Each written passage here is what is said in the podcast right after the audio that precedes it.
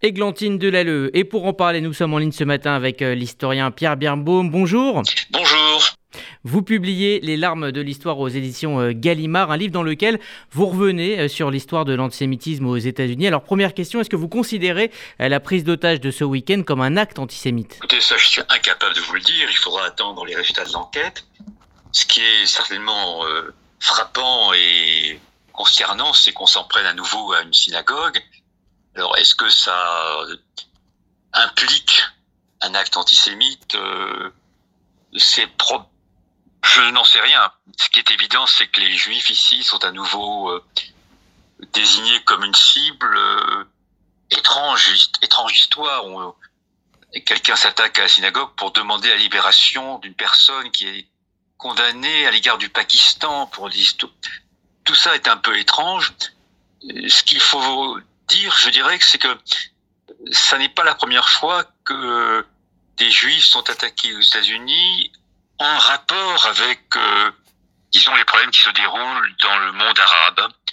Euh, on peut citer euh, depuis 10 ans, à peu près 15 ans, un certain nombre de d'événements du même genre. Par exemple, en, en, 2000, euh, en 2002, pour ne pas remonter plus loin, euh, un monsieur qui s'appelle John Allen Mohamed s'en prend à la synagogue de Washington.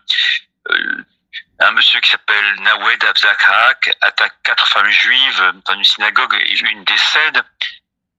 En 2009, il y a deux attentats contre des synagogues qui sont commis par des membres d'organisations islamistes qui échouent, mais ils existent quand même. En juin 2009, un islamiste tire sur les domiciles de deux rabbins et d'autres visent en 2010, en octobre, une synagogue à Chicago.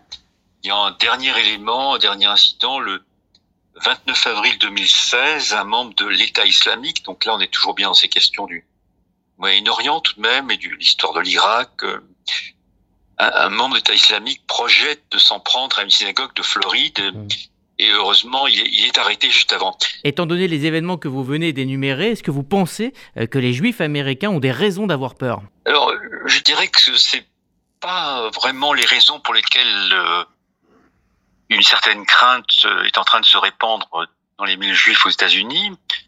Les raisons sont beaucoup plus graves, c'est-à-dire que c'est davantage les attentats qui sont commis par l'extrême droite blanche, radicale, antisémite, qui est euh, totalement euh, dans la lignée de, de Hitler, enfin qui s'inspire de Mein Kampf ouvertement, et qui est responsable de l'attentat de Pittsburgh euh, d'il y a trois ans, qui a tout de même fait tuer 11 juifs plus énormément de blessés.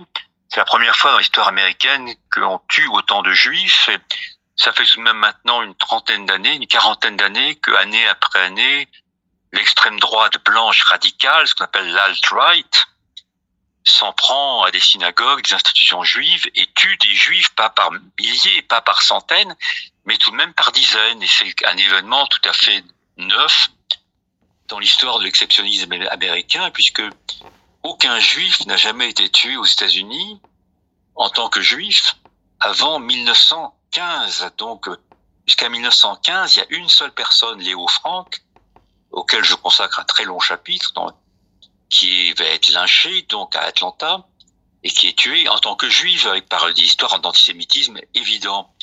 Mais entre 1915 et euh, je dirais 1958, où il y a à nouveau un premier attentat contre une synagogue, aucun juif n'est tué à nouveau. Quoi, il ne se passe rien. Il y a, il y a certes un antisémitisme social, des juifs sont éliminés, euh, des euh, de plages ne peuvent pas entrer dans des dans des hôtels ou dans des clubs un peu sélects. Ils ont parfois du mal à entrer dans des universités les plus sélectes.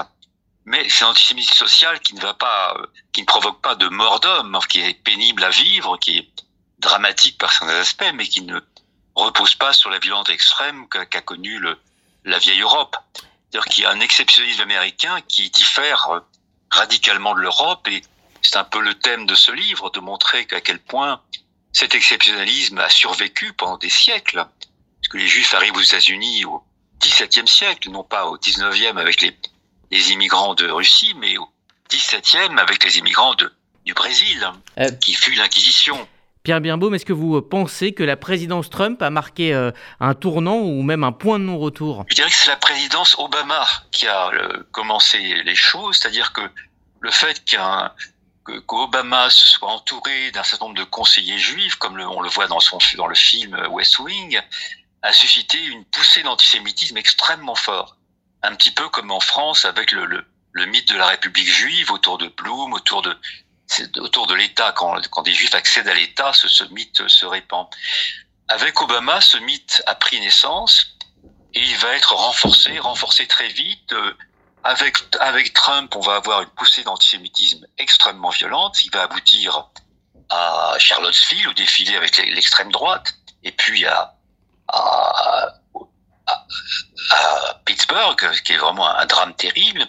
Et je dirais que cet antisémitisme se renforce un peu tous les jours maintenant avec l'expérience Biden, puisque Biden, à son tour, un peu comme Obama, s'est entouré d'un nombre tout à fait impressionnant de ministres, de secrétaires d'État juifs. Il y en a vraiment beaucoup. À la police, au FBI, aux affaires étrangères. Et ça suscite des réactions très fortes d'une Amérique qui se considère comme blanche, catholique et dépouillée de son identité. Merci Pierre Birnbaum. Je rappelle le titre de votre livre Les larmes de l'histoire. C'est paru aux éditions Gallimard. Merci à vous et bonne journée. Merci infiniment.